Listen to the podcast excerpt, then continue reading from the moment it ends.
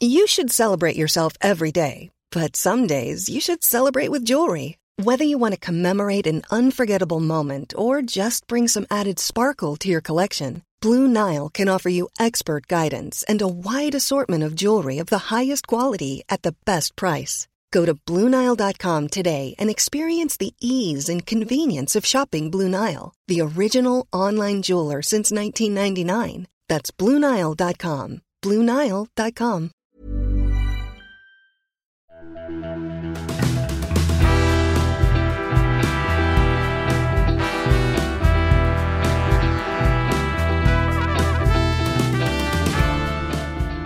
Hey, hey, welcome to Page Break. I'm your host, Brian McClellan, coming to you on a cloudy afternoon in the mountains of Utah.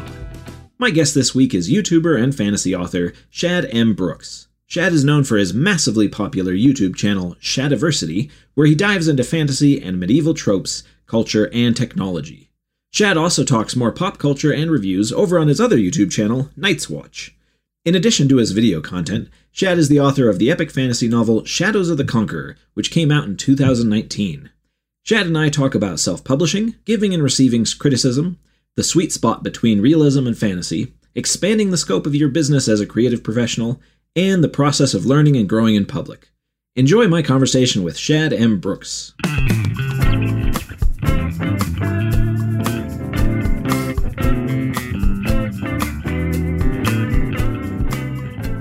So, do you work out of your house? Well, yes. I mean, we have. Uh, I do a bit of both. So we've got a. I built a work studio out back, which is a separate building, and that's where we do all the filming, and that's where uh, my editors and co-hosts work and things. And so, we're, but that is on the same kind of property, so it's still technically house here. Uh, so yeah, basically. Oh, that's cool. Yeah, I got my computer here in the lounge room, right near the main TV, and so I usually sit back on the couch because I have the my screen is on uh, like a, an arm lever thing, and I can literally just put, rotate it so it's in front of me when I'm on the couch. and that's where I kick back and play my games and, and things. Yeah, that's very cool. I so is I, am not I don't know a lot about Australia. Is kind of the place that you uh, live and work? Is it more the countryside? Yeah, yeah. Uh, so I'm in country Victoria, uh, beautiful area of the world, and uh, I mean we're about an hour and a half away from Melbourne City and uh, I've kind of this is the area I grew up in most of my life. I grew up out like so. I'm in the a, a township at the moment, uh, but I grew up a half an hour or twenty minutes um, drive up the mountain on like on a you know decent sized property. It was around twenty acres, and so uh, that was just brilliant. And so I've always kind of just been in the bush, so been used to that. Yeah, I grew up on five acres, and I and I now live on a third of an acre in kind of a neighborhood, and it's mm-hmm. it's a very different experience. but I, I I feel like those kind of big yards often kind of give you when you're a kid who who likes who who has a big imagination. Those big yards are really helpful to, to kind of foster that. Oh yes, I my uh, my dad uh, owned a construction business, and so he started it um, on the property that I grew up on. And so there were building supplies and timber just everywhere. And I would just make endless uh, wooden swords and be running around hitting trees and playing pretend to my heart's content. Like it was a wonderful place uh, to grow up in. Oh, that's great. Yeah, I, I agree. I, I feel like every everybody who does something kind of creative, there there was something about their childhood that kind of you know kind of kicked them towards that a little bit. Mm-hmm. and uh and and oftentimes it's it's a big yard or you know maybe not having brothers and sisters around or or something that just kind of made their kind of imagination kind of foster more than maybe you know maybe their athletic ability you know things like that.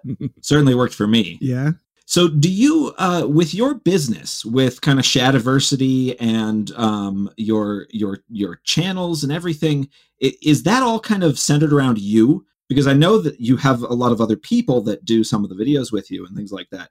But are you kind of the main business owner and kind of developer? Yeah, yeah. And so uh, I started it all just on my own, um, uh, you know, making videos. And uh, and it's funny because I started the YouTubing without the uh, uh, expectation that it would take off. I just wanted one. I wanted to um, correct a lot of incorrect information that was out there on things that I loved, swords and stuff.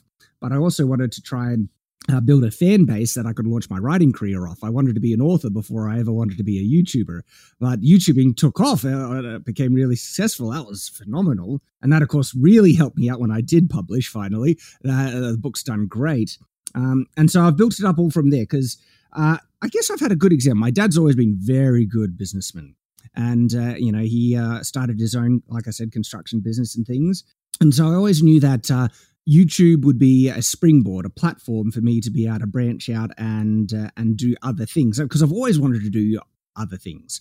Not only writing, I've got weird, zany, you know, dreams of building castles and stuff. Um, and so I just, uh, yeah, it's uh, like there's endless opportunity. And so from YouTube, I, you know, I've been selling t-shirts as well. I've been trying to um, uh, explore possible like uh, so I've been developing a graphic novel adaptation of my book, uh, but we've run into a big kind of uh, brick wall at the moment um, with printers, finding a, like a reliable printer because um, I do not want to sell this thing and then have this massive delay and not fulfill through on the commitments and stuff, and so I'm really hesitant and cagey about that. But the graphic novel is done; it's like sitting there. Um, we just need uh, to find a, a really good printer that's reliable and also a reliable fulfillment method. Uh, but yeah, that's just another thing that I'm exploring and I've been branching out into.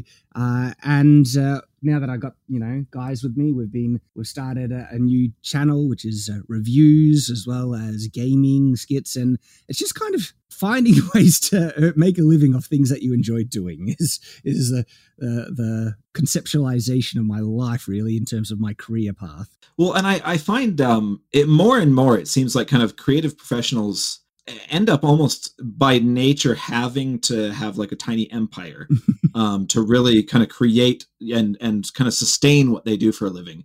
Mm-hmm. Um, mm-hmm. And I mean, like I I live right up the street from Brandon Sanderson, and he has so many people working for him. If I pop over there, I rarely see Brandon. I always see all these different employees that I you know I now know and I'm friends with.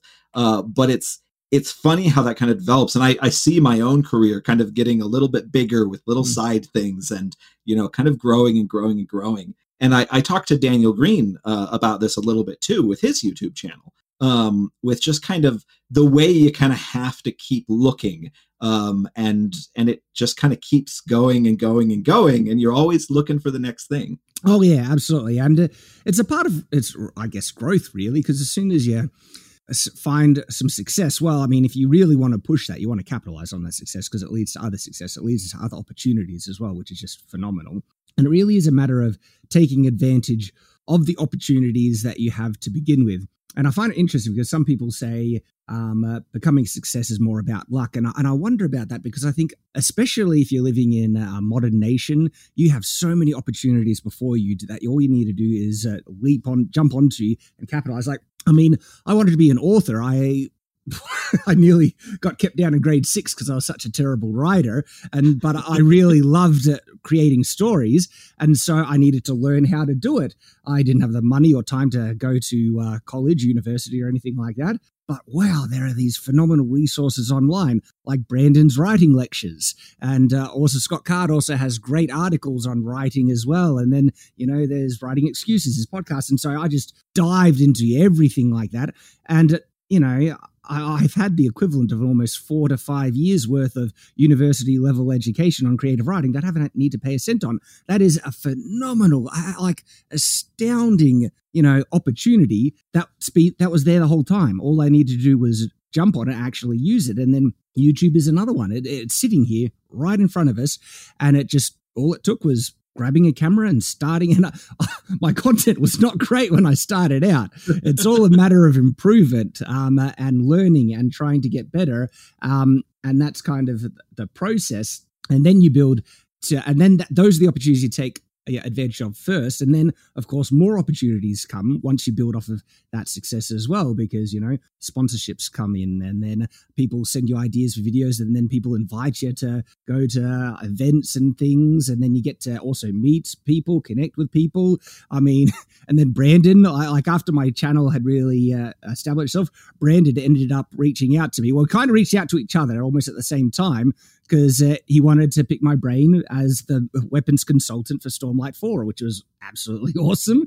And again, it's it's one of those things where um, you need to kick it off. But once you get the momentum, you can keep pushing that momentum, and um, opportunities lead to more opportunities. Success can build even greater success, but it does take continual work and commitment, absolutely. And expanding, finding what you can delegate off. Like, like I used to do all my editing, and oh my goodness, when I first hired my first editor, ah, it was like a a new life.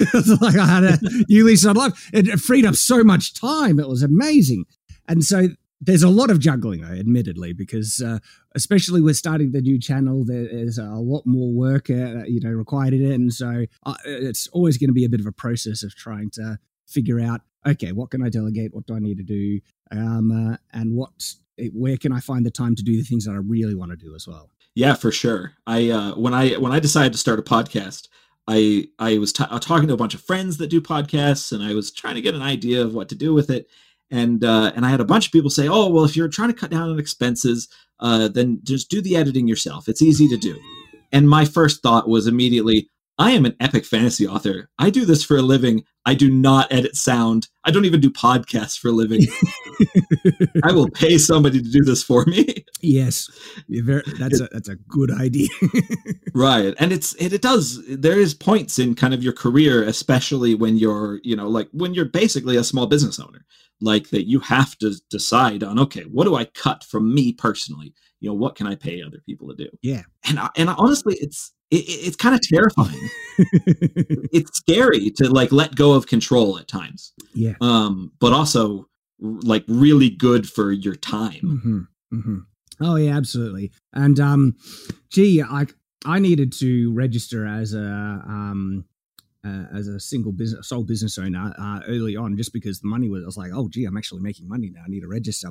And from that time on, it's been a balance of like, yeah, taxes and uh, figuring out, and especially when you start to bring in employees and uh, like uh, permanent employees as well. That's when things can really get interesting because it's not cheap either. so, no.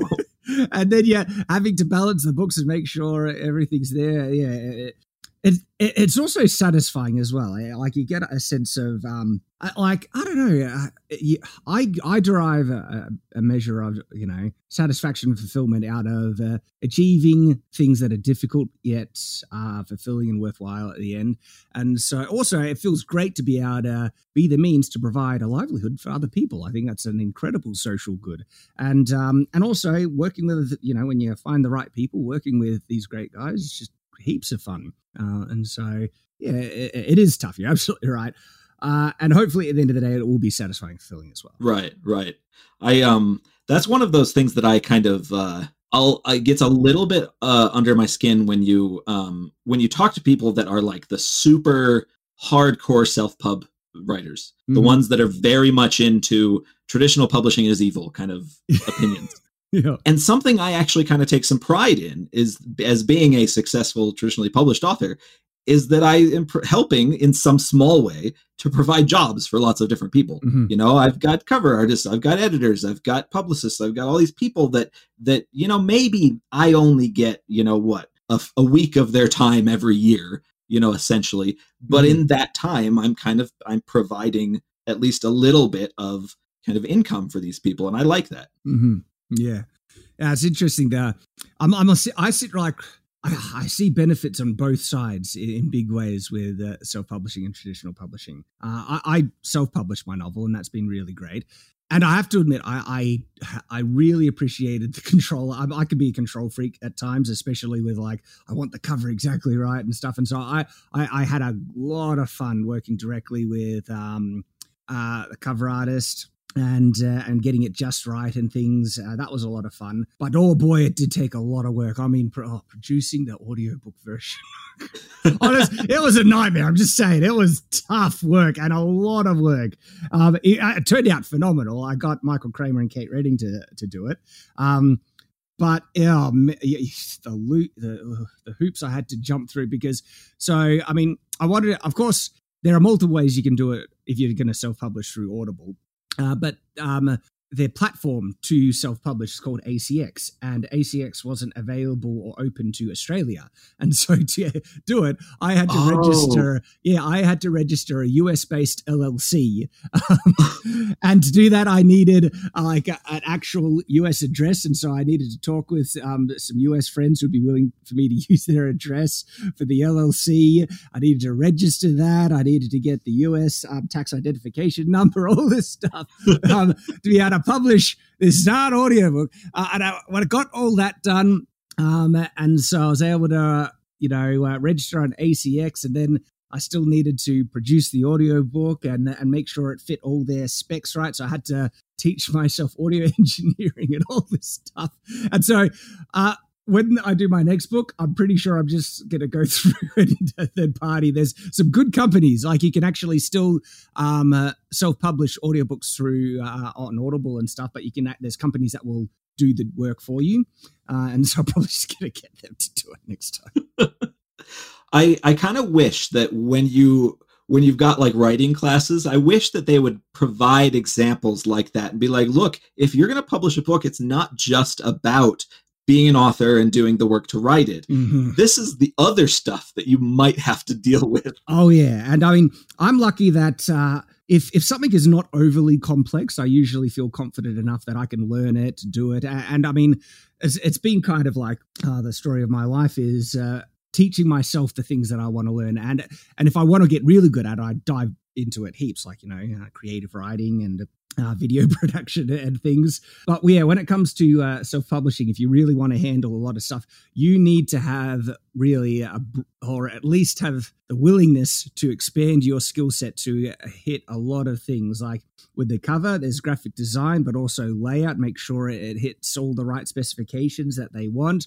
Uh, there's also, uh, I formatted the entire book, the the actual inner material of the book using um, Vellum, a program called Vellum, and which is only available on Mac. So I had to buy a completely separate MacBook, teach myself how to use that program, and for like I did everything myself, and I'm not sure it's the best choice, but I was happy that I got the control, made sure it got it was up to my own uh, expectations and standards. But yeah, so internal formatting, graphic design, audio engineering, review, uh, and uh, there there were uh, some you know serious curveballs that uh, I l- needed to learn along the way. And fine, I have this video that is just waiting to be made where I have a list of like unexpected curveballs that when you self publish that you might just want to be aware of. That certainly I ran into. Um, and uh, like, oh, gee, even getting the color tone correct on the cover because your screen does not reflect the correct printed color tone, and uh, and so the hardcover when it was released, not it was too bright. It was like, oh, this is garish, and so I had to go back and try and fix the cover, and it was already released at that point, and I'm so I'm sweating bullets trying to fix that. Oh, and then there's the, the formatting, like the position of the picture of, of the actual cover art when you're formatting it yourself, doesn't perfect like if you center it on your on the format they have, right? Doesn't it doesn't mean that it'll be centered on the um on the finished copy. I mean, I've got the I got the version here, but yeah, it won't be centered perfectly there. And so I had to try and get it as accurate, close as I could. Order a printed version, get the real version, which took like you know three days to double check that it was correct, and it wasn't. I was like, oh no! so I had to do all the process again to try and fix it. So there, uh, there are some ultra rare special edition versions of my hardcover that has the writing off center. And if uh, you happen to order the book during that window, well, you're you are very blessed to have this ultra rare special edition version that no one else has. It's a collector's item now. Don't don't you love living in a world where where our mistakes can be, you know, a fan's like, you know, something that they search for? I I hope that's the way they'll see it. Fingers crossed, right? yeah. Uh, I love that. That's fantastic.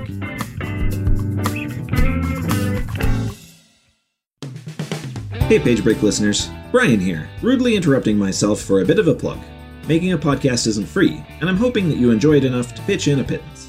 To do so, head on over to patreon.com slash pagebreak, where you can toss as little as $3 a month into the tip jar, $5 a month to get the podcast ad free and early, and $10 a month to hear your name in the credits and feel a smug sense of superiority. You can also buy my books from your favorite retailer or direct from my website. Thanks to everyone who contributes. Now back to me.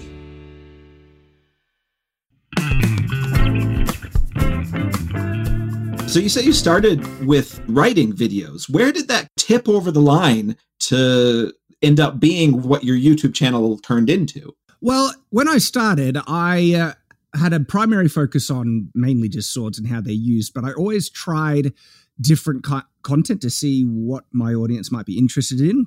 I even tried some drawing tutorials at one point because earlier in my life, I wanted to be a comic book artist and I didn't realize that I didn't like drawing. I just liked creating stories and then depicting them. Uh, and and so when I started drawing other people's stuff, I hated it. But if I was drawing my own stuff, I loved it.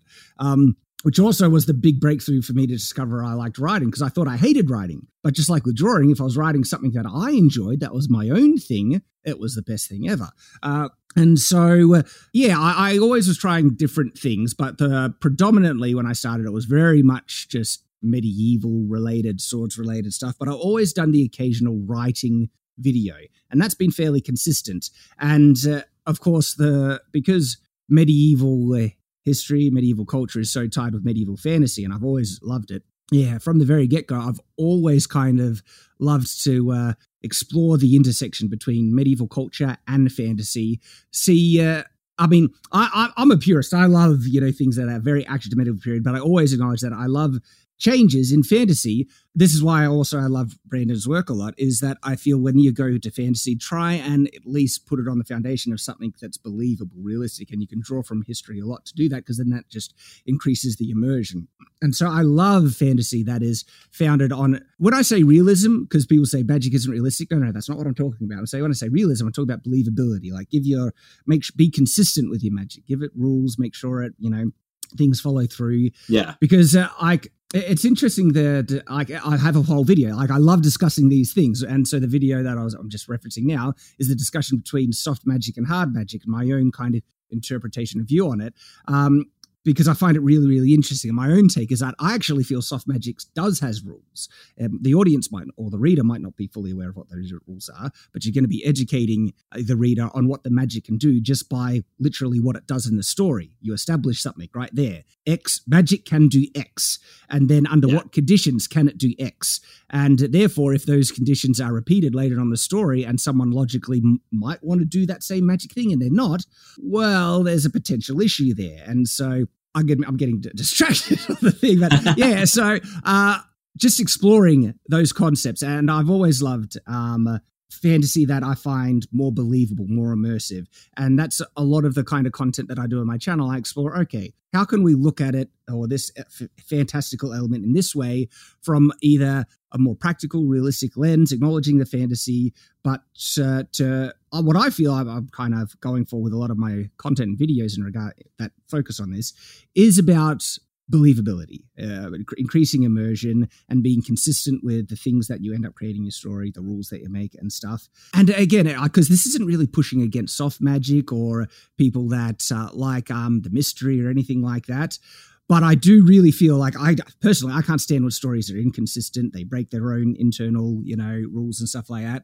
And especially I, then there's the small nitpick things when people just, you know, they have armor and the armor does nothing and it's chopped through like it's you know tissue paper and it's like why are you even wearing the armor then and and saying you know when weapons are used incorrectly these are my ultra nitpicky things because i love medieval culture and weapons and so uh, from the very beginning the larger portion of my content channel has been all right this is a sword this is what it's called. This is how it's used. These are the strength limitations. These are all the other weapons. Let's talk about those. This is armor. Let's analyze how these weapons and armor are done in this film or the castles from that property and stuff. Uh, yeah, so been a lot of different things. Do you do you feel like kind of becoming someone who professionally nitpicks at pop culture? Do you do you feel like that has kind of made you enjoy watching things and reading things less?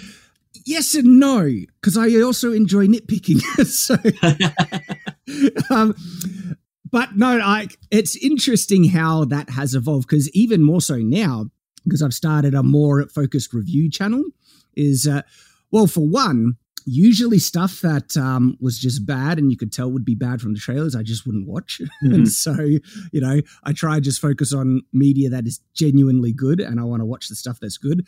But now because we have this review channel people want me to ultra nitpick and tear apart things that are not good and stuff and so I'm, oh, I was like all right i'll take the bullet for you guys yeah and, and i do find joy in in breaking apart because what's interesting is even when I earlier on in my writing career, I also liked watching content that was reviewing things from a very objective lens and also finding all the areas, even in properties I really enjoyed, because it was an educational experience for me because this would educate me on what to avoid in my own writing. It's like, oh, you're right.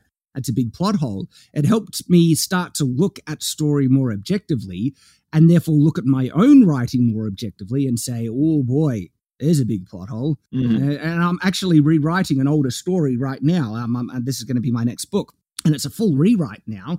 And um, I uh, had this old prologue. I was like, oh, this old prologue might work if I put it back in the story. And I went to look and it's like, there's a massive plot hole in this entire structure. And so I'm, I'm rewriting that. But that was uh, completely above my head when I wrote that originally. And so it really helped watching this media that was looking at things uh, and honestly, yeah, criticizing it. And the types of reviews, of course, I like are the ones that are as fair and balanced as they can be, and they'll praise thing when it deserves to be praised. They're not just there to rip it apart. They're actually on the lookout for something that is genuinely good.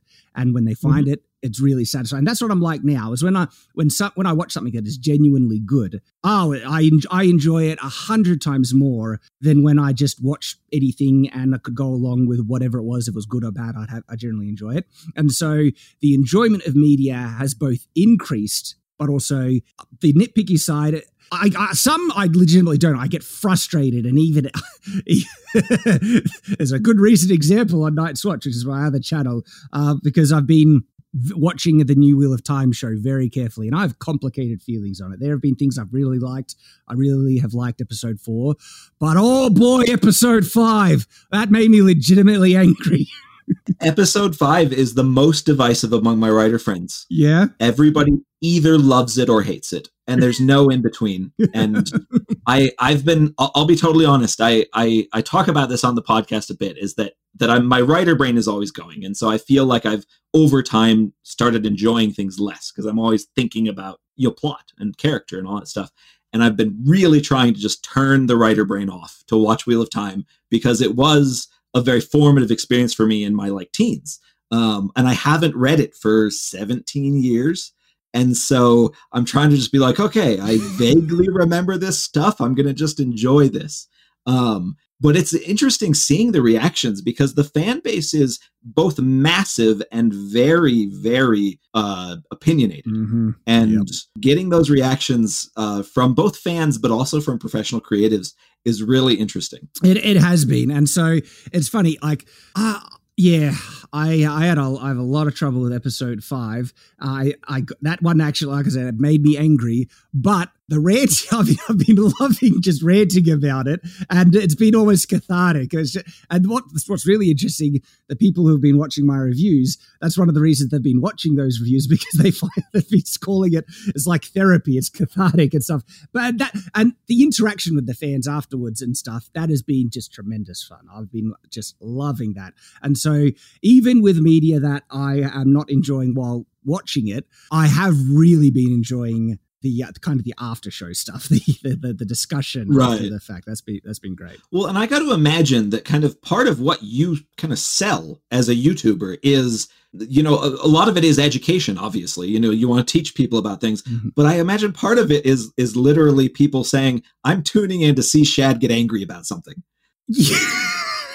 that's exactly what people have been saying about the episode 5 thing and again this is a this is one of the things that I've been very lucky and blessed with. Um, because uh, I had a lot of different things that I wanted to do growing up, but it was always related about story. I've, I've been just immersed in these fantastical worlds and stuff. And so one of the things I wanted to do it was be an actor. Mm-hmm. Um, and I've always enjoyed performing and I've always gotten a buzz out of it. And that's really helped me out on the YouTube side of thing because it is a performative art.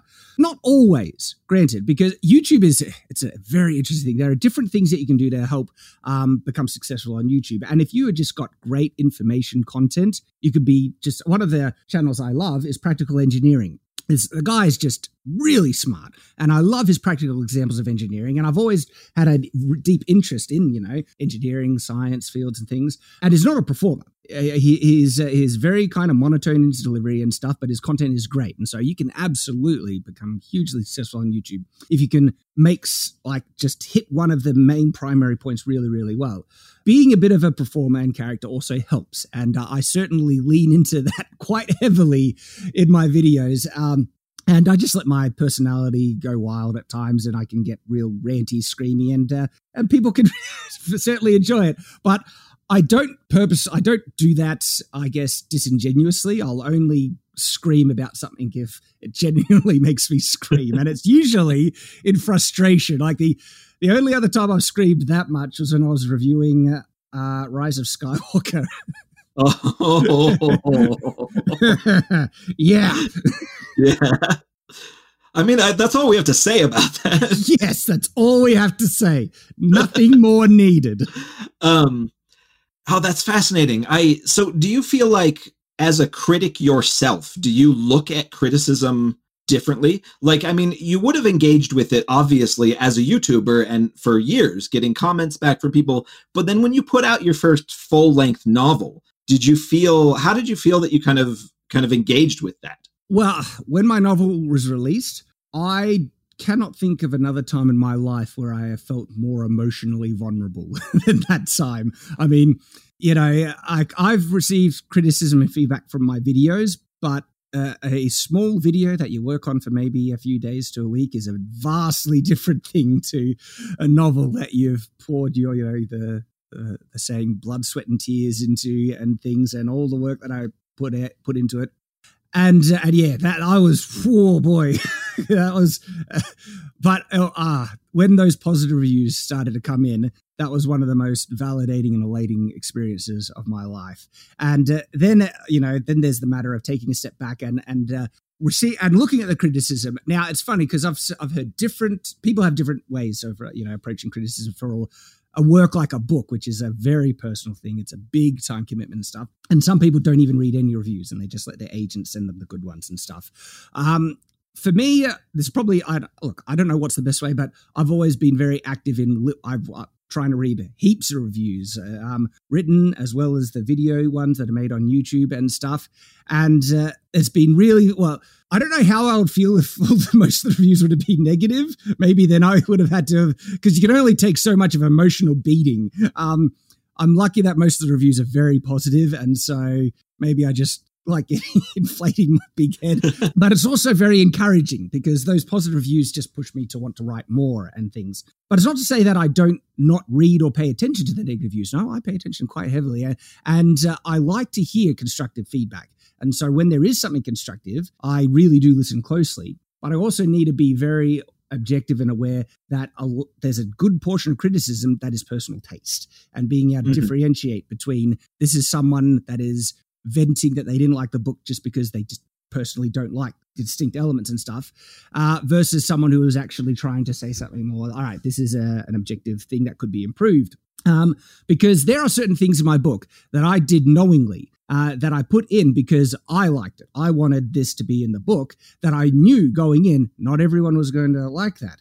And I find it really interesting when people bring up those exact things, like the very thing that I, before I even publish, is like, I'm, I'm doing it anyway. I like it. That's why it's going in. And then they try and say, this is objectively bad. I'm like, no, there's people who really because what I because what's really funny is on those notes specifically, there's a whole other side of people that say this is some of their favorite parts in the book. And yeah. so, yeah, I, I think, you know, authors, they shouldn't just take on every single criticism that comes, especially when you're hearing people saying polar opposite things on the very same point that they're raising. Is like, in that case, you need to make, be objective in your own standards, what you want to, you know, what the work you want to make is and make a call on that. And, uh, and so, I've, yeah, I find the feedback very interesting. I, I, I definitely uh, when I when my first book came out when Promise of Blood came out and I kind of was very I was attached to reviews all the time just reading them constantly. And I uh, but that like it made my eyes cross when I'd get a review that said this is a terrible book. The characters are all one note. The plot is too slow. And then the next review would be oh my gosh, I love the characters. They're so involved and the plot moves so quickly. And you're like, oh my gosh, I don't even, my head's going to explode. I know. It's, it's amazing that people can get so stark different impressions. And that really ultimately it, it comes down to their own subjective taste and mm-hmm. their, their opinions. And someone can have vast, obviously, vastly different takes and views on something. Well, how how do you feel about kind of the process of doing something long form like a big epic fantasy novel versus the short form kind of uh, the videos that you do. Uh, like you said there's the difference between something that you spend years on versus something that you've spent a couple of days on.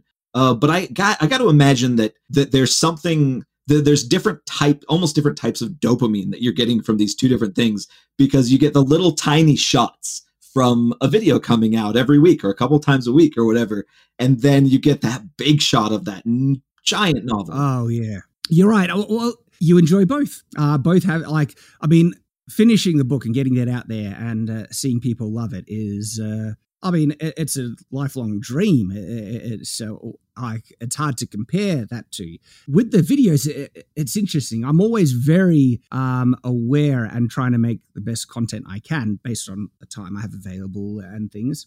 And when you make a video that's really well received, that's really, really satisfying. Uh, the videos that don't do as well, it's it's interesting because there's a difference between a video that doesn't perform well versus a video that is received poorly. I'm I'm lucky that very few videos are received poorly. I try and do my research and I work. Uh, it's not to say I've never made mistakes. I have. Uh, but I have more control. I have a certain amount of control. One, because there are videos that I've made that were received fine, but as time goes on, I've learned more. I think I've looked back. I don't like that video. I'm not, and and there, there's far less of an issue with me taking the video down. And there have been videos that I was like, I just don't agree with that anymore. I'm going to take it down. I think it's um, not saying the right thing, uh, or I just make a correction video. Uh, it's interesting about being able to fix something after the fact. You can actually, I, I have more ability to fix, like, for instance, if a typo, someone points out a typo in a book, it's like I have more control to fix that than I technically do out of a YouTube video. I can cut things now. I you you weren't able to do this early on, but now YouTube has um, tools uh, online that you can actually kind of edit on videos that are already published, and it's mainly you can't you just cut things. You can't put new things in the video, but you can take things out. And so, if uh, I may, if there was a slip of the tongue because I ad lib my videos, and sometimes mm-hmm. in my uh, over uh, my, I have a way of over exaggerating. Sometimes it's like, oh, I probably went a bit too far with that that comment. I can easily cut it fix it and contextualize it. Um, uh, luckily, there's been fewer times when I've just made a big mistake, but there has been the occasional one. And when I do that, I'll just make a video correcting myself. Uh, that that's a lot easier to do than in those cases than making big changes to a book, I suppose. So it, it's a bit of a balance. But in terms of the satisfaction I derive from it, the the video there are there's like a group of videos where I get really, really uh, ha- satisfied and happy with how they turn out. And they're usually ones that um, are presenting new information. Uh, this, because I'm about to go into explain something, and the thing that I'm explaining has really kind of shocked me, uh, really pulled me up. Like I never imagined that I could be in this position or that I could achieve something like this. And this is where this side of YouTube becomes incredibly fulfilling. And it's the fact that my channel has grown large enough that in some instances I've been been able to shift the entire narrative or conversation on a certain topic uh, that's because for instance a good example is a funny topic but it's the matter of boob plates, female armor um, yeah. that that the, the fact that sometimes armor was made to accentuate a female's form would get just raked over the coals online everywhere and i'm lo- looking at this and I have a strong historical context because I love medieval history. And I look at a very interesting equivalent of the codpiece, which was uh, something that accentuated the, the, the male form that was literally made on armor. And I'm seeing this huge equivalence for male armor. And, and so obviously there was this very common thing in, uh, in that they adopted fashion into their armor design that accentu- accentuated certain attractive features of their time period of the day. And because most men wore armor, and it was, it was very rare for women to wear armor, actually, there was occasion when they did, but because it was so so much more rare, people weren't making armor that was directly made for women. But if they did, I was looking at it as like, it's a very good chance that they would probably end up making armor that would present the female form if it was such a cultural thing. And in fantasy, we see a lot more female warriors. And so I made made I've made several videos on that topic, and it's amazed me that after those videos have come out, the the entire conversation on that subject nearly all online. If this subject ever comes up, people always bring up the references I raised in my video, and the the entire mindset online seems to have shifted. There's still people that disagree, but they are few and far between now from some pretty stark evidences that I wrote in my video. And the fact that that seems to have shifted the the worldwide conversation on that topic has just made I'm like, oh wow, that's that's unbelievable. I can't believe that I could have that level of influence. That's amazing. And that's one, it, it, it is a bit scary because it makes me realize I have to be really careful about the things I say at times because um, I do not want to accidentally spread something that's uh, incorrect or anything like that. And this becomes a sticking point because I also have strong opinions. And so in an area in a subject in a uh, like a subject that's more ambiguous in terms of what's correct and what's not, there needs to be a level of interpretation of the source material. And so therefore I interpret it, interpret it as logically and as factually as I can but that can lead me to different conclusions that other people have. But the people that have different conclusions, instead of realizing that, okay, we're still looking at the same source material, we're not like, you know, making things up out of thin air, but because we come to different opinions, they can take it so far and say, no, Shad was completely wrong and is spreading misinformation, and it's a difference of opinion. And so that's where it can get really difficult to try and balance that side of things. But I still, of course, try to be as correct and factual and double check my sources as much as I, I possibly can because there is that level of influence. And so there's been a number of things that um, topics like that that I've been able to do on my channel, which has had a much larger effect than I ever kind of predicted. And that is just incredibly fulfilling. Do you do you find it a little stressful? I mean, like going from making funny if uh, funny well researched videos to actually being reference material like is that a little bit of pressure It is. Um, the thing is, though, I have this wonderful philosophy, and it's that it's okay to get things wrong. Because mm-hmm. if you get something wrong, you just correct yourself. And it, um, and so that's the philosophy I had going into making content from the very beginning. If I get something wrong, just admit it, fix it, make a video. And uh, the reaction to the way that, because I, I do that often, I uh, recently, I made a, a, video on the medieval longbow, um, correcting its actual place in history and the pros and cons. And that video was addressing some over exaggeration that I gave to the medieval longbow in its place in a medieval context. And so I'm still doing it to this day. And uh, I actually I find it really satisfying when I get to because I because being wrong is just the process of coming to greater truth. If you can real, recognize that it is, and I've always said I'd much rather know what's correct than be right. And so if you can point show me the evidence references. Oh that's awesome. I know more. And then it's just a matter of correcting the record making a video. And uh, and then people respond really positively to that as well. And so that helps take away the the stress of of the fact that there is a lot of people watching my content and that it can affect you know um, mindsets or viewpoints or opinions uh, on a large scale. And uh, you just got to do your best. And it's also because I've made videos correcting other, you know, um, other videos that have gotten things drastically wrong. And I've always said, like, you can go back to my first time I, I did a reply to MatPat from Game Theory. He did a video on Knights versus Samurai versus Vikings, and there was it was a good chunk wrong. But I even said in that video because I saw other creators responding to this video saying kind of that they were effectively saying shame on you for making this video. You should take it down. You should have never made it. And i always wondered no not i don't really agree with that because by him making that video he's at least brought the subject matter to a much wider audience. And by doing that that's led a lot of people to the video where i've been able to show the corrections. This is how it actually was medieval period and stuff like that. And so that was literally an advantageous stepping stone for someone coming to the correct information.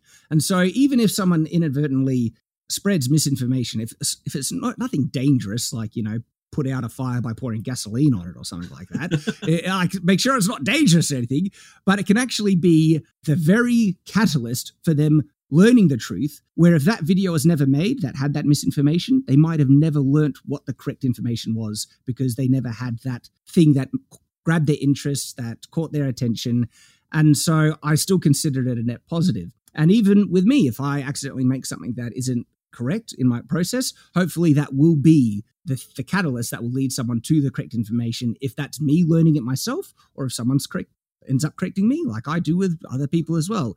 And so that helps me kind of that's my kind of philosophy or way I view it and the way I'm able to kind of process it all. Well, and that was something I kind of picked up on, and I've got a bunch in my notes here. I picked up on that in your YouTube channel immediately. Was that was very fascinating to me that that you your channel seems to be much more of an evolving conversation both with other youtubers and yourself i thought that was really fascinating because you don't often at least in the world that i kind of occupy as just an epic fantasy writer you don't often get to see a public version of someone editing themselves and and engaging with other creatives in a way of trying to kind of learn more. That is something that I just love about the community that I so we call it the community of the sword, and this is a collection of um, you know online creators that make sword like related content, and so this is like Lloyd of Lindybeige, Scala Skallagrim, Raffaello from Metatron, Matt Easton from Schola Gladiatoria, Todd of Todd's Workshop,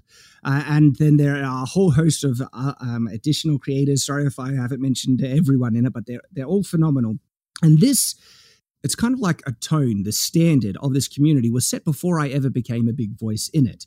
And it was really, I honestly credit Matt Easton from Schola Gladiatoria for doing it, where he would make these really respectful replies to some of the other creators in there, just saying, hey, I really like the video, but there's a bit more information we could discuss on it. It'd be really respectful when he disagreed and things. And sometimes he just wanted to talk further on it. And that kind of set a standard, a tone. One, when I saw him do that, I was like, that's brilliant uh, and uh, and uh, another example is Skallagrim. I remember um, he made a video on the Viking shield once, and another great creator who's in the same sphere. Uh, his name is Thrand, and his, he has a YouTube channel named Thegn Thrand. He made a reply on saying, "Okay, you said these things. We're not exactly sure it works that way because we've had the experimentation Skull, he made this really humble response video saying, I agree with him. And I think it was too hard on himself. He was really kind of hung up that he felt he got some things wrong. But the fact that he was so humble to just admit it, when I saw that, it's like, that's what I want to be like when I'm making my content. That's really admirable. That's the thing that made me subscribe actually to Skallagrim in the early days. Uh, and so I just, I really admire these other creators that have been so respectful and set this wonderful kind of just um, standard tradition of respectful conversation on these topics, being willing to acknowledge when someone has something different to say. And what's been awesome is other creators that are, you know, are coming into thing, they're kind of doing the same thing. As long as we maintain this respectful kind of standard, and it's been something that we've been maintaining, and I'm I'm very mindful to maintain that standard as well when I'm responding to people outside the community and definitely within because I love these guys. They make awesome content. I've learned heaps from them, and it's just phenomenal, just wonderful to be a part of it. And so when we have uh, a topic that either we disagree on or we're adding more conversation on I, it's phenomenal. It's awesome. And so then we promote each other in the in the exchanges in the conversation. And at, at the net benefit of it all is that we end up knowing more at the end of the day. And that's like it's, it's how great is that? That's very cool. I, i've always had a very strong desire to not be considered the authority on anything because uh, it, it feels like a lot of pressure which is weird because now I am a reasonably successful epic fantasy author. And so some people think I'm a bit of an authority on things. And they put me at, on panels at these big conventions and all these things. And I'm I, I try to always phrase everything I say as just a dude who makes shit up and is decent at it. I've always said from the very beginning is that I'm an enthusiast. Right, I I never have considered myself an authority though some people do look to me as one, and that's an interesting contrast that I need to process and uh, you know deal with respectfully. But I've always said, don't consider me an authority. Double check what I say with sources. I, I do have very strong opinions, and I will state things definitively, especially when I can mm-hmm. see some strong evidence behind it. But at the end of the day, don't believe something just because I said it. I've always said, double check what I say, and if you come to the same conclusion, that means you agree with me, not because I said it, but because, you know, you've also looked into the subject as well. In the matter of authority, it's really weird because I look at heaps of people who are far more well read and studied on subjects and things and know far more than me that I consider an expert. And I'm not there even close. Yet then there is this vast difference between me and a true layman who doesn't know much about the topic at all. And then they very much look to me as someone who's well read and informed on the matter and things. And uh, also, people have appreciated the fact that I, I don't necessarily come it from come to my analysis from a wholly academic position because I love fantasy. I actually come to it from the mindset of both. I want to see I've always done videos and my analysis, especially when it's regarding how these factual things are integrated into fantasy from that mindset of looking at it from the both both worlds. A, a more historical factual position but also the context of the fantasy setting as well and how do they mesh together. And that's the very thing that brandon mentioned why he wanted to pick my brain on stormlight 4 because he appreciated that's been my approach. I could understand the context of the weapons being used in a historical um, point of reference, but also the point of reference of his world, and being a big fan of the Stormlight archives and his world, and uh, the differences that, you know, of the evolution of that world and where it might alter the way weapons and armor and things could be integrated into it is important to really get a good grasp on.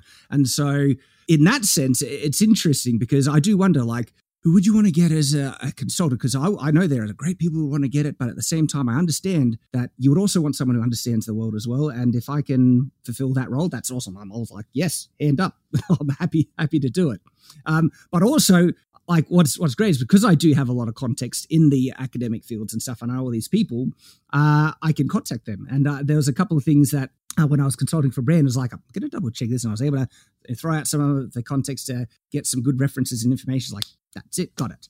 And so that also helps out. Well, and it, that is kind of uh, one of the building blocks of being an epic fantasy author is is walking that line between what is familiar and real and what is the fantastical element in your world and making it feel real for the reader. I I, I think a lot about this idea of of kind of um, it doesn't matter. Okay, and this might be like personally insulting to you, uh, but I, I, I, don't know. In, in my brain, I kind of think it doesn't matter how factual something is in a fantasy novel as long as it feels factual to the reader. And that's mm-hmm. kind of like when you get into talking about anachronisms and okay, when did this technology mm-hmm. actually happen in our world and all that stuff. I, I completely, I completely agree. I can draw from a direct example from my own novel.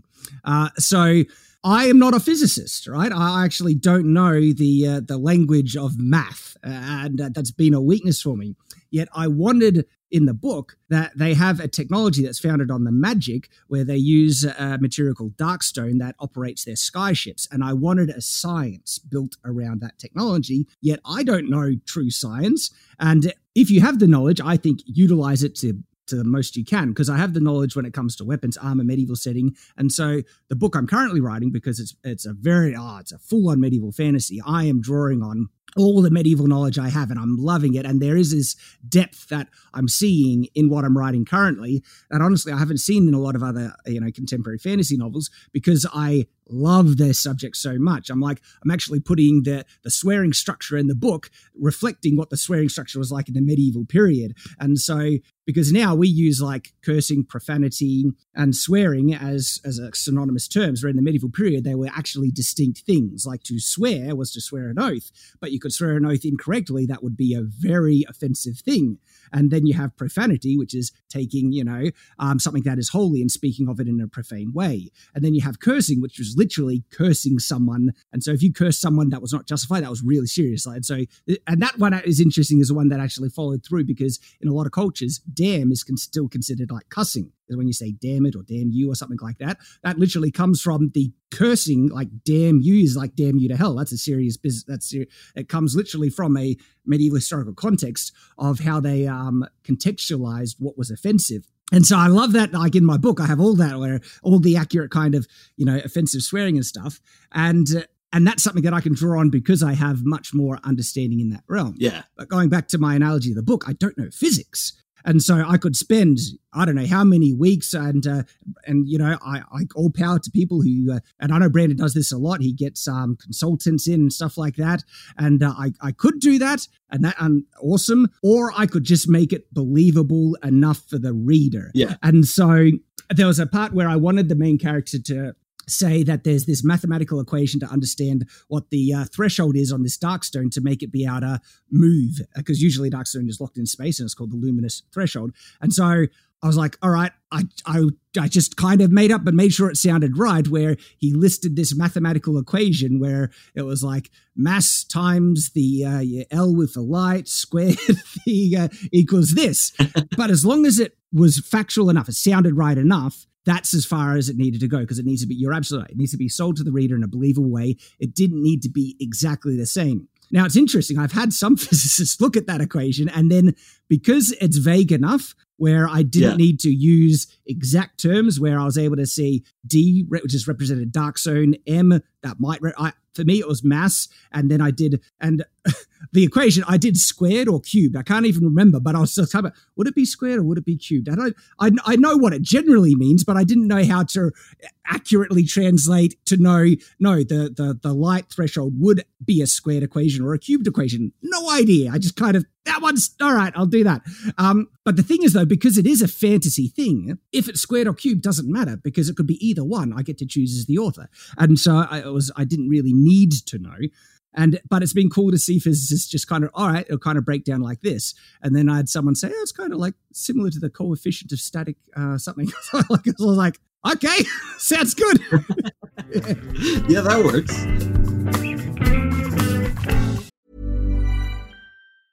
When you're ready to pop the question, the last thing you want to do is second guess the ring. At Bluenile.com, you can design a one of a kind ring with the ease and convenience of shopping online. Choose your diamond and setting. When you find the one, you'll get it delivered right to your door. Go to Bluenile.com and use promo code LISTEN to get $50 off your purchase of $500 or more. That's code LISTEN at Bluenile.com for $50 off your purchase. Bluenile.com code LISTEN. Hey, it's Ryan Reynolds, and I'm here with Keith, co star of my upcoming film, If, only in theaters, May 17th. Do you want to tell people the big news? All right, I'll do it. Sign up now and you'll get unlimited for $15 a month in six months of Paramount Plus Essential Plan on us. Mintmobile.com slash switch. Upfront payment of $45 equivalent to $15 per month. Unlimited over 40 gigabytes per month. Face lower speeds. Videos at 480p. Active Mint customers by 531.24 get six months of Paramount Plus Essential Plan. Auto renews after six months. Offer ends May 31st, 2024. Separate Paramount Plus registration required. Terms and conditions apply if rated PG.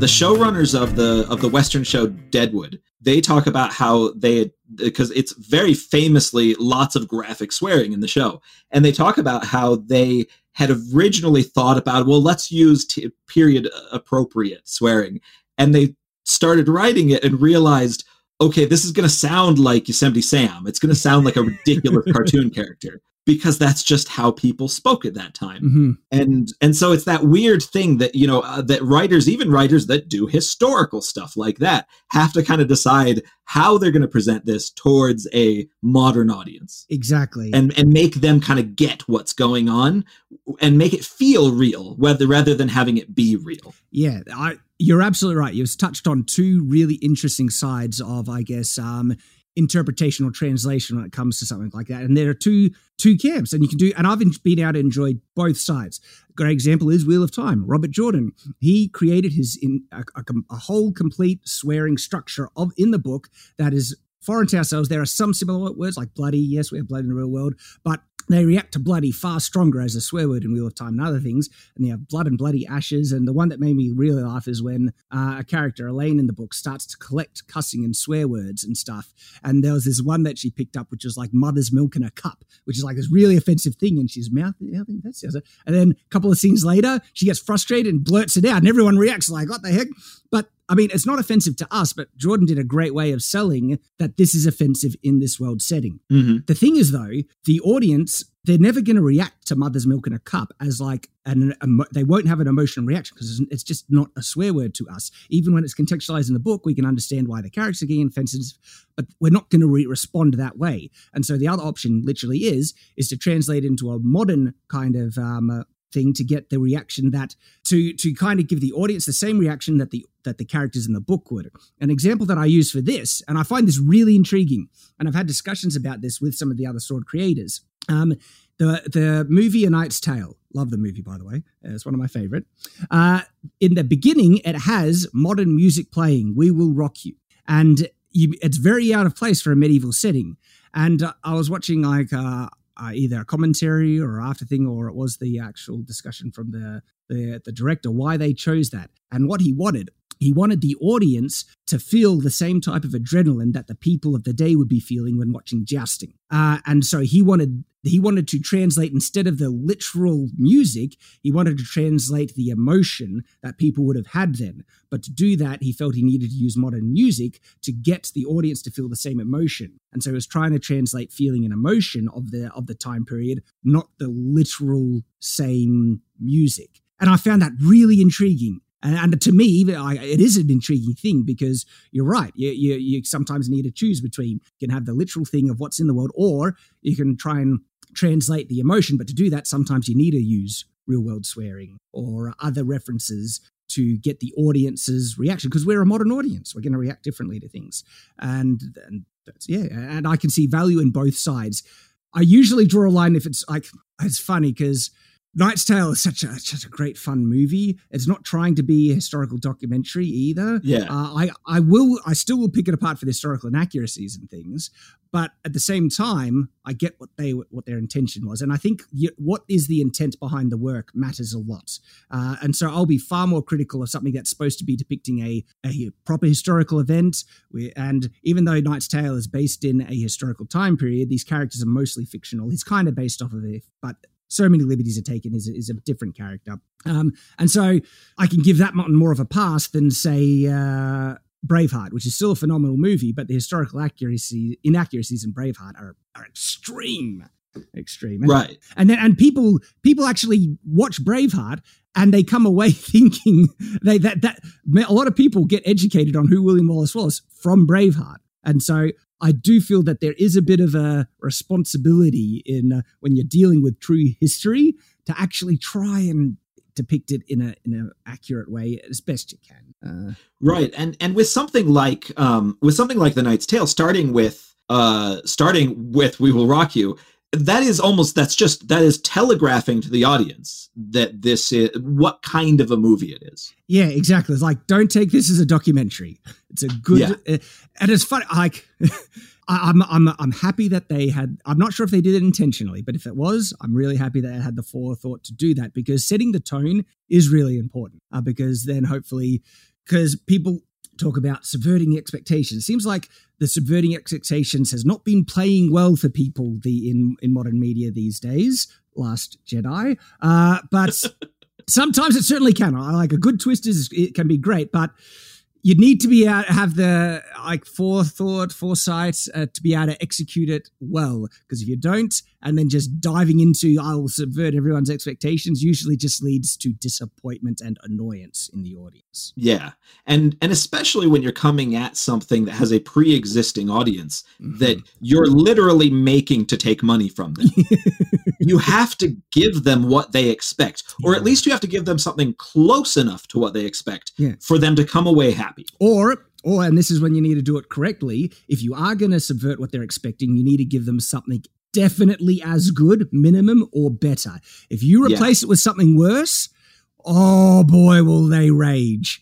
And oh, that's, that's the greatest sin. Yes, exactly. It's the greatest sin to turn something on its head, but do it badly. Yeah, and and you're literally dealing with things that people love. Like people have strong emotional. Sometimes, like like uh, it helped has uh, molded who they are as individuals. Like the mm-hmm. the because I think everyone knows subtext. We're talking about Star Wars a bit here, but like Luke Skywalker, the one of the greatest heroes in, in media, like an icon of just incredible hero- heroism and forgiveness and all these great things. And then if you're going to try and mess around with someone beloved as that, you should do that very cautiously and very respectfully. Well, and I talked with uh, I talked with R.A. Salvatore on this podcast about exactly that. I, I talked about how killing Chewbacca was the moment I stopped reading Star Wars. But then when I became older and when I became a professional author, especially, it became much more easy for me to be sympathetic to like the position that he got in, which was an executive told him to kill somebody, uh, and and more sympathetic almost to the idea of oh we need to shake things up. We've got to do stuff. I'm not sympathetic to the execution but i'm sympathetic to the idea. Yeah. And and so you you kind of come at these things from a different perspective when you're a creative professional versus just a fan. Yeah i, I could not imagine what it'd be like with people saying you have to do this thing especially you know that that's not gonna work well but they're like no we want and it's like oh boy. Mm. yeah yeah it, it can it can get a little rough.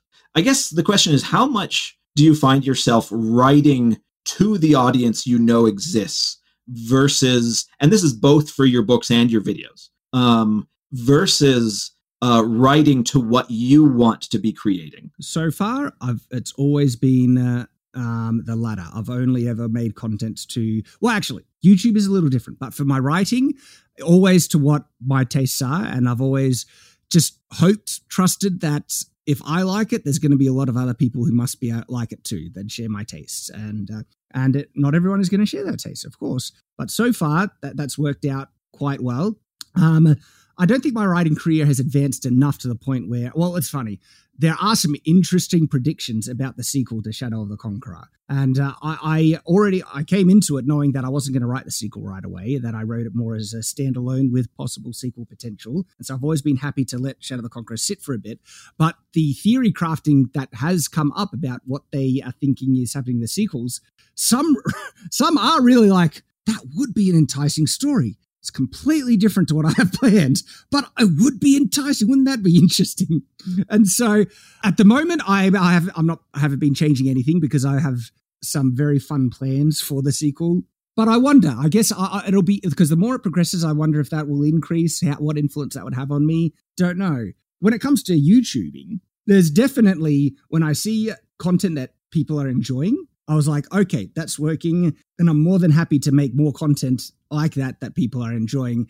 And it's interesting because that's not necessarily, I've never seen that as me doing stuff that I ne- wouldn't really have done otherwise. But I do let the audience feedback guide the type of content that I move towards as a YouTuber. But it would never be to the point where it make guide me to content because I, I don't follow fads, you know, like, and everyone was making videos on fidget spinners. I look at that and say, that's really dumb.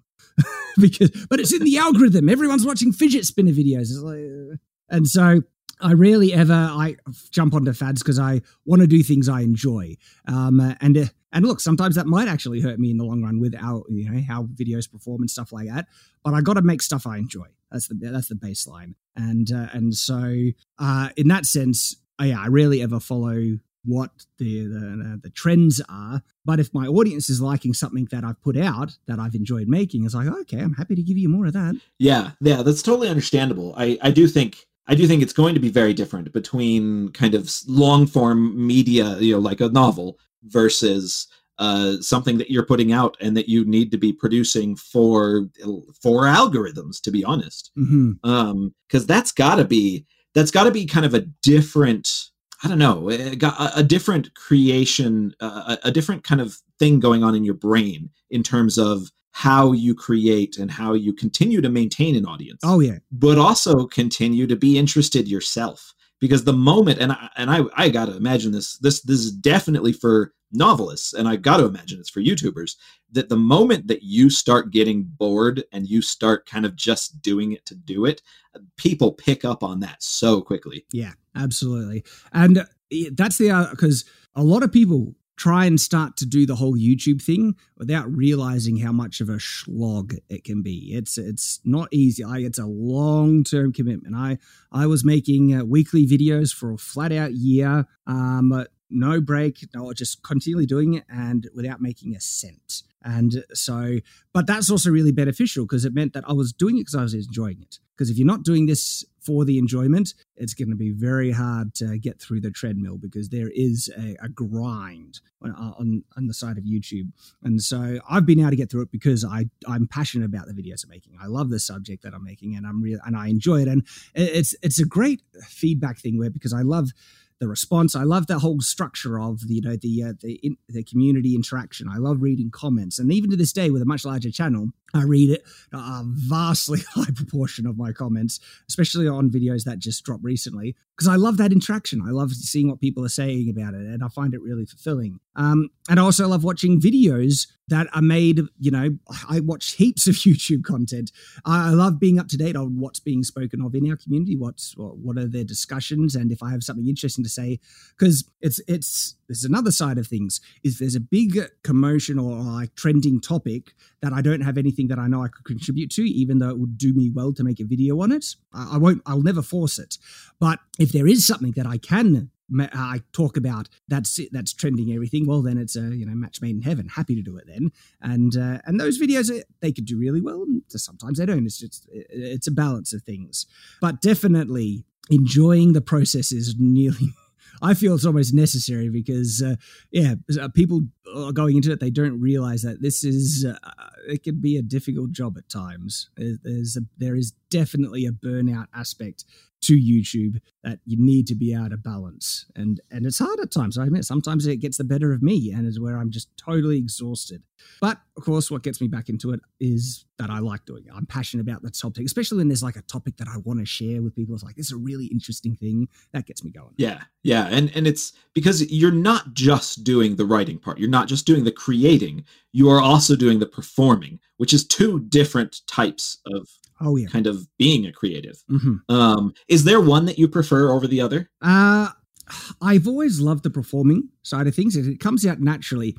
Uh, with shadiversity i dedicate a lot more mental energy to the performance aspect. I want the presentation to be polished. I want the information to be correct and so i do a lot of takes because even in this casual conversation if I point it out, people will be much more aware of it. Usually, uh, it's one of those things people aren't aware of until you point it out but I, I, have a natural way of uh, kind of stuttering my speech. I'm like, uh, uh, uh, uh, and then I'll just keep going and stuff.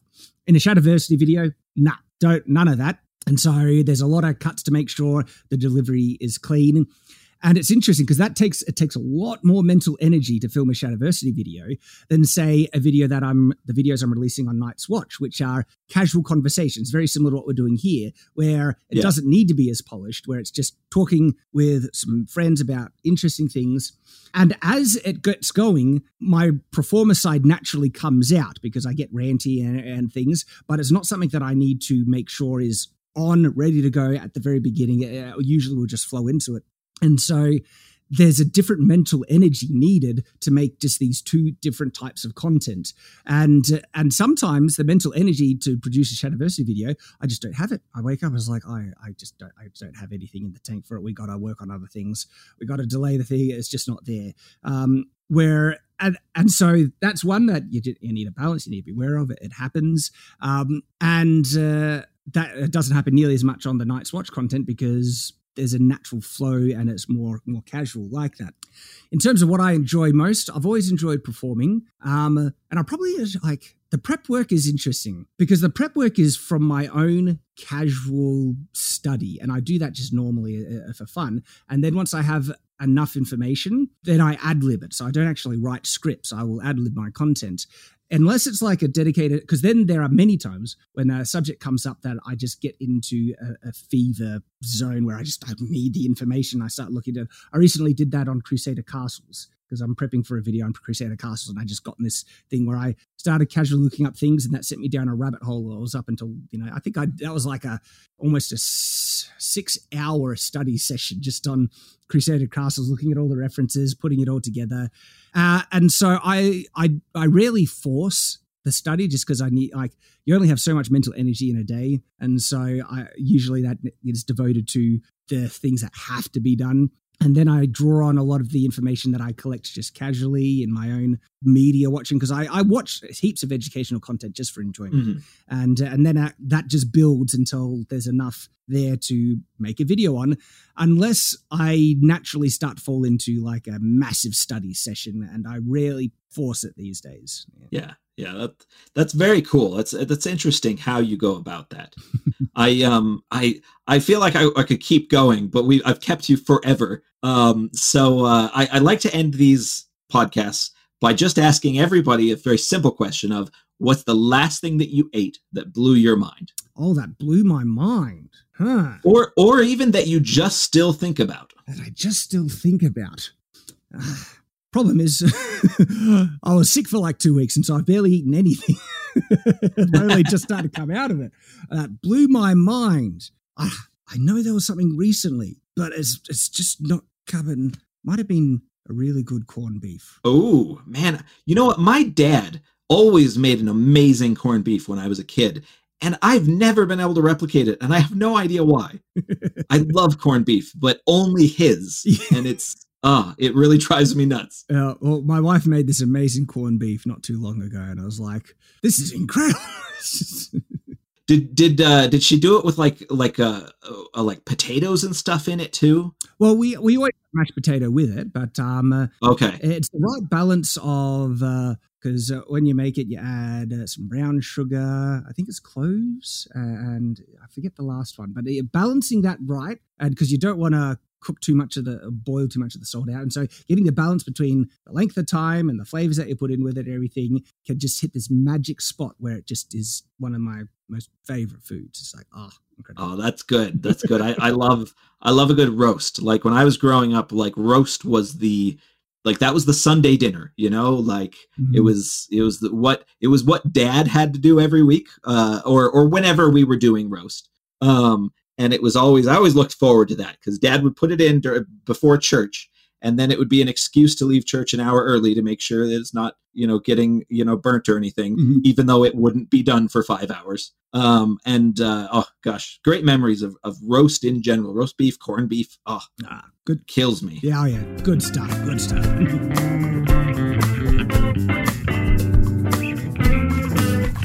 That was youtuber and author shad m. Brooks. Thanks again to Shad for coming on. You can find links to his YouTube channel and his novel down in the show notes. You can find me, as always, at brianmcclellan.com. Special thanks to James Sutter for music and Tom Bishop for production. If you'd like to support the podcast, head on over to patreon.com slash pagebreak or buy my books in ebook, paperback, or audio. You can also get signed copies of my books direct from my website. Don't forget to like, subscribe, and leave a review. Huge thanks to Kyle Anderson, Patrick Hunt, and Elijah for their backing on Patreon.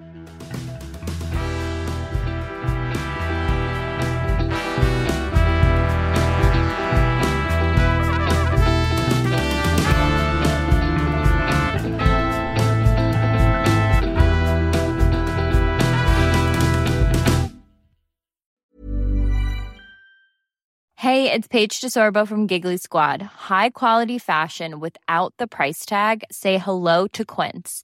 I'm snagging high-end essentials like cozy cashmere sweaters, sleek leather jackets, fine jewelry, and so much more. With Quince being 50 to 80% less than similar brands.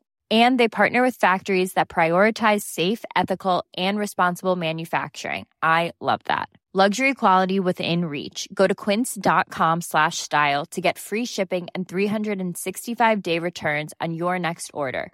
Quince.com slash style.